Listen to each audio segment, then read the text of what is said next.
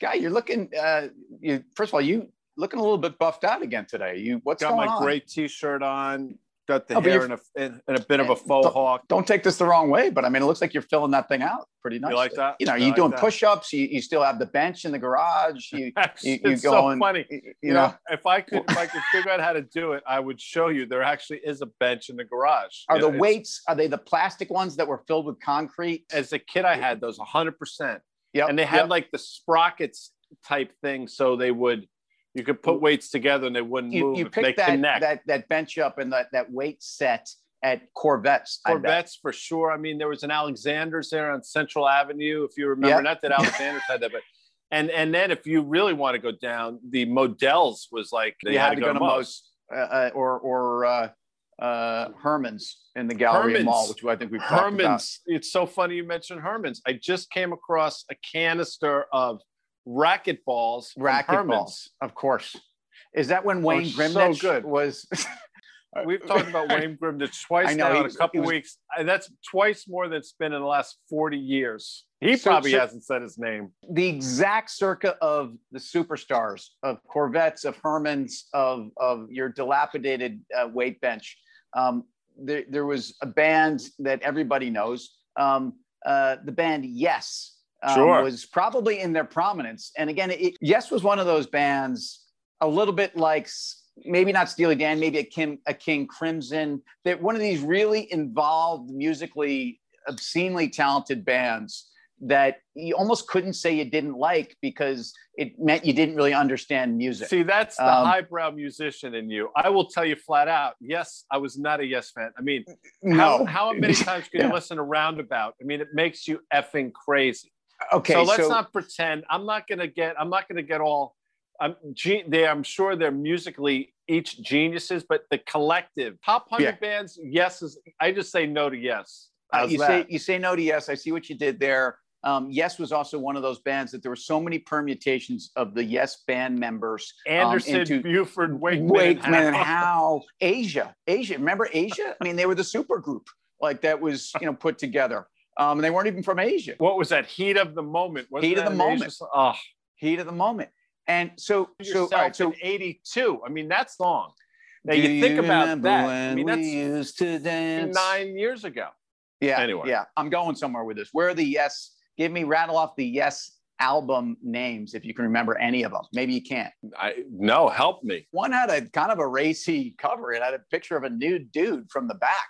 You just saw saw ass cheeks. You know, it's just like a guy staring at a building, right? Remember that one? I, so all right. So so they had I, I believe they they had the ones I can remember going for the one Tormato, and then I Mhm. think their biggest album was Yes Fragile. Fragile. Fragile. That's right. So you know where I I'm should going with this. that. You know where I'm going with this. So The market's fragile. Is the well, the market mar- fragile? but, but the market's not fragile. And that's kind of where I'm going with this. But before we talk about the fragility of the market that two weeks ago everybody thought was being driven off a cliff um, uh, because of higher multiples and higher rates and inflation, and the Fed was actually ready to step back.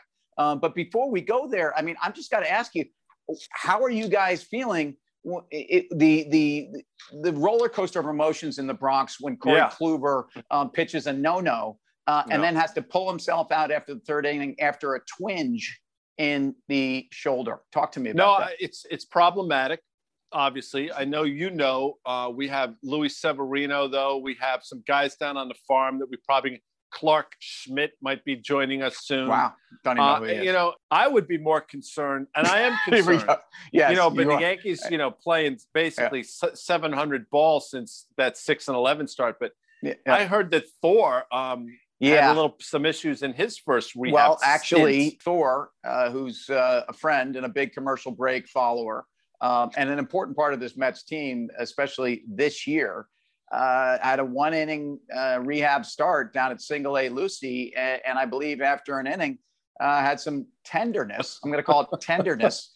In, in the elbow, the same elbow that he had a, a Tommy John surgery Yeah. on last year. No, so, look, But you know um, what I find? You know what? I watched the Met game last night because the Yankees were getting smoked. The Yankee game, game. The Yankees. Never, Yeah. I mean, your guy Steven Matz was just throwing, just throwing Dude, I, darts. I mean, and night. again, I if that guy was in the Mets rotation now, we might not be so worried about Noah. But he's he's uh, you know what? That guy's a head case. He couldn't pitch in New York. He's from New York. He, he, he needs to go to Toronto to pitch. I love Toronto. Can I tell you something? Canadians. He was the next no, coming of Jerry Koosman that first start when he went like three for four, and was, every Met fan was like Steven. Ah, you know what I find really great about the Mets as a franchise? Uh, Tony Tarasco, who's on the list, you know, he can't pitch. He's coaching first base for the Mets, and I'm like, you know what? That's really what a great teammate. You know, he can't get on the hill, but he can coach first base. So that's me, a great job. Remind me again, who who is Tony Tarasco? It's your it's your it's a guy they got from the tribe in the Lindor trade. Oh yeah, Carrasco. and it's also Carrasco. the first base coach of the isn't yeah, it or no? Carrasco. Am I mixing Tony, those guys up? You're intentionally mixing them up. You do this all the time. It's funny. It's funny when you do it. I chuckle. I chuckle when you you know you refer to Star Wars as ET and that kind of thing. But but uh, Tony Tarasco is the guy that that was trying to catch that ball that Jeffrey Maier snatched sure. uh, for for Homer back in the day, um, and he is now the first base coach for the Mets. So they're two different people. They're two different people. Just, just so you know.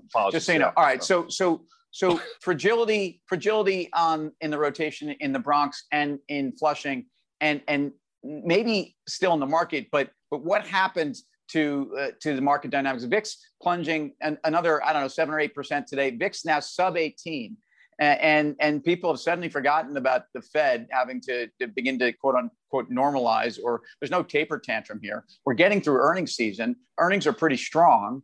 Um, what's going to knock this market down, guy? Because high multiple techs rallying today like like it's like it's July and we're getting you know we're getting uh, uh, some headwinds uh, about vaccines, and it means Peloton can rally another 9%. And outside of obviously the, the, the buff videos that you watch on your Peloton bike, um, at some point, you know, we grew tired of this story, and, and and and yet this stuff's rallying today. So why is this happening? It's remarkable. I, I, I wish I could give you an answer because you know the things that we're concerned about a week or so, two weeks, so they really haven't abated. I mean, yeah, yields have backed off to this one five five, one five six, but I mean, everything else is still there, but the market again just shrugging it all off. I thought, and we talked about it on Fast Money last night. You know, I thought the comments out of James Gorman, who's the CEO of Morgan Stanley, yep, yep. were really. I mean, I don't know where they. Well, I think I know where they came from. It doesn't really matter, but he's basically, you know, the Morgan Stanley economists um, see a taper sometime next year, and then a rate, you know, rate raising rates sometime in 2023. Gorman comes out seemingly out of nowhere and says, "Man, you know, this is this is not consensus. This is not our view at Morgan Stanley." But I think the Fed's going to taper sometime this year, and you see a rate hike early next year, which I found to be fascinating. And you wonder what he's setting himself up for. And that comes in the heels of sort of the Stan Druckenmiller stuff. So again, all of it's out there. Market doesn't care. And your point about the VIX being sub 18 having gone north of 24 at one point, I think last week or so. It's just it's, it's remarkable. Well, it's remarkable, and as long as liquidity is there, I think the market's going to look past this stuff. And and as much as uh, we every night have to spend a lot of time, uh, I wouldn't say we're overanalyzing, but we're peeling back layers of the onion. We're looking for something different every night to try to highlight um, good and bad, and we're not trying to create problems. We're not trying to say everything's perfect. Uh, I, I the point is that for the last, you know, the better part of the last ten months uh, and, and actually, you know what? I'll, I'll, I'll, point to a year ago, May, maybe even to this day, we'd be doing a fast money where people started talking about this great rotation into banks. Um, and, and that's been a good trade largely, but, but you know, there've been times where that rotation reversed field and we went back into the mega cap tech land. Um, and or then we went to valuing, you know, over over uh, uh, over growth names, et, et cetera, et cetera. The market's just in one process of churning, and it's churning higher um, I ultimately think until the Fed changes gears, and we don't know what that is, but as we change gears to get out of here, yes, um, yes is a band from the '70s that you say no suck. to. I'm sorry, and, and, but everybody's got you know that band from the '70s that they realize wouldn't wouldn't hold up today. Um, you need to give me one. I'm giving you a second to think about that while Doobie I Brothers. tell you. Doobie Brothers. Do, do, there you go. To you. uh, Seals and Crofts. Seals and Crofts, man. I mean. yeah, you know, get are closer. Are they a band or are they? A, are That's they a great act? point. They were, you know, you know, they were an act, kind of like Captain and Tennille were an act. Just throwing it just, out there. You just completely disparaged my band. I'm going to come up with a better one, folks on the internet. Give us your best '70s band that that that you're a little embarrassed to admit to today because the Doobies, by the way, and I'm coming after you, yacht rockers. You know what? Michael McDonald ruined that band. They were a good band in the '70s, and they lost it in the '80s. Guy, I'll see you tomorrow.